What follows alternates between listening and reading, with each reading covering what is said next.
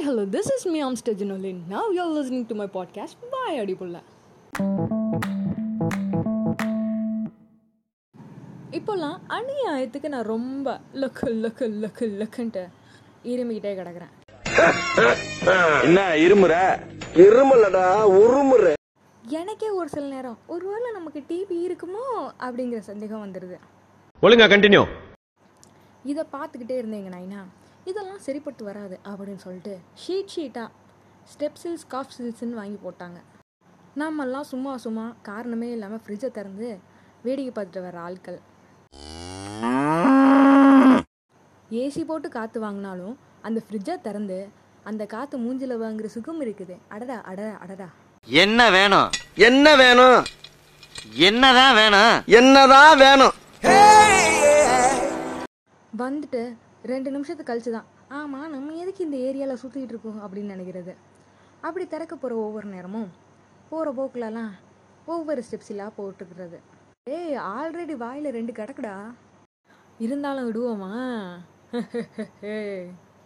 உங்களுக்கு இன்னைக்கு என்னோட ஒரு பெரிய பரம ரகசியத்தை சொல்ல போகிறேன் லாலே லாலே லாலா.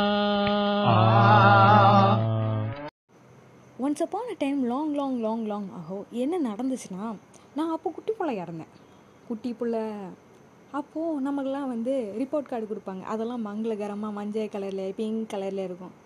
அந்த டைமில் அந்த வருஷத்தில் எனக்கு கிடச்சது கார்டு வந்து மஞ்சள் கலர் என்ன பண்ணுவோம்? ரிப்போர்ட் கார்டு வந்த அன்றைக்கே சைன் வாங்க மாட்டோம். ஏன்னா நம்ம அவ்வளோ பெரிய படிப்பாளி கிடையாது. சரின்னு சொல்லிட்டு பைக்குள்ளேயே பதுக்கி வச்சுட்டு ஒரு நல்ல நாள் என்னைக்கு வரும்? மூஞ்ச பார்த்துட்டு இன்னைக்கு வாங்கலாமா? இல்லை இன்னைக்கு காலையில் கடுப்பாக இருக்கிறாங்க சரி நாளைக்கு வாங்கிக்குவோம். அப்படின்னு சொல்லிட்டு தினமும் ஒவ்வொரு நாளாக போஸ்ட்பான் பண்ணுறது இது தாண்டா மசாலா டீ மச்சான். இதுவரைக்கும் நீ எங்கேயுமே குடிச்சு பார்க்காத ஒரு டீ தரேன்.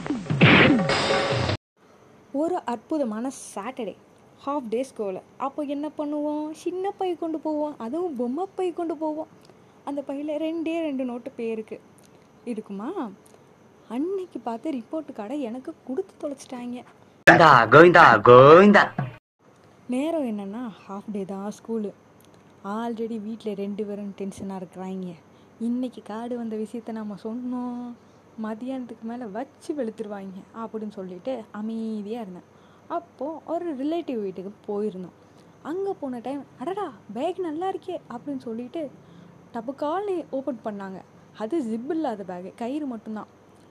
குவைங்கன்னு இழுத்த உடனே டபால்னு வந்து அந்த ரிப்போர்ட் கார்டு மட்டும் மஞ்சள் கலரில் எடுத்திருக்கு. அங்கே எடுத்து பார்த்துட்டு ச்சே நீ ஃபஸ்ட் ரேங்க் எடுக்கிற பொண்ணுன்னு நினச்சேனே அப்படின்னு சொல்லிட்டாங்க. இதுக்கப்புறம் தான் என்ன நடந்திருக்குன்னு உங்களுக்கு நல்லாவே தெரியுமே? சாமா பூஜை வீட்டுக்கு வந்ததும். நானா காட்டியிருந்தா கூட ரெண்டு மூணு நாலு அடி தான் விழுந்திருக்கோம். ஆனால் இது சிக்கினதுனால சதைச்சி எடுத்துட்டாங்க. அடியோடு இல்லாமல் கையில் ஒரு ஐம்பது பைசாவை கொடுத்து விட்டாங்க. நான் அழுதுகிட்டே தான் இருந்தேன். கொடுத்து ஒரு ஜெராக்ஸ் ஷாப்க்கு அனுப்பிவிட்டு அந்த ரிப்போர்ட் கார்டில் அவங்க சைன் போட்ட செக்ஷன் இருக்கும் தெரியுமா? அதை மட்டும் பேப்பரை வச்சு ஒட்டி என்னை போய் ஜெராக்ஸ் எடுத்துகிட்டு வான்னு அனுப்பிவிட்டாங்க. இதை கொண்டு போய் நான் கொடுக்க அவன் ஜெராக்ஸ் எடுத்துகிட்டு அதை பார்த்து அவன் கேட்க பிக்கன்னு சிரிக்க திருப்பி இதை நான் வீட்டுக்கு கொண்டு வந்து ஒரு அட்டையை வெட்டி அதில் கம்பை தடவி இந்த பேப்பரை அதில் ஒட்டி அதுக்கு ஒரு கயிறு ரெடி பண்ணி வீட்டு வாசலில் தொங்க விட்டு. இதில் உச்சக்கட்ட அவமானம் என்னன்னு தெரியுமா? ஏத்தால ஒரு ஸ்கூலு அந்த ஸ்கூல் முடிஞ்சு வர பிள்ளைங்கள்லாம் ஏன் ரிப்போர்ட் கார்டை மியூசியத்தில் இருக்கிற பொருள் மாதிரியே பார்த்துட்டு போனாங்க. இதில் சிரிப்பு வேற. போங்க. எல்லாரும் பத்து பைசா போட்டு போங்க. அந்த நேரத்தில் நான் என்ன பண்ணிட்டு இருந்தேன் அப்படின்னா என்ன காம்பவுண்டுக்குள்ளோடி நீல் டவுன் போட விட்டுருந்தாங்க. வெளியே நடக்கிற எல்லா கூத்தையும் காது கொடுக்க கேட்டுட்டு ஐயோ ஐயோன்ற ரத்த கண்ணீர் விட்டுட்டு இருந்தேன். நான் பட்ட அவமானமும் அசிங்கமும் என்னோட தொலைஞ்சு போட்டோம் அந்த ரிப்போர்ட் கார்டு ஒரு வாரமாக அதே இடத்துல தாங்க தொங்கிட்டு இருந்தது.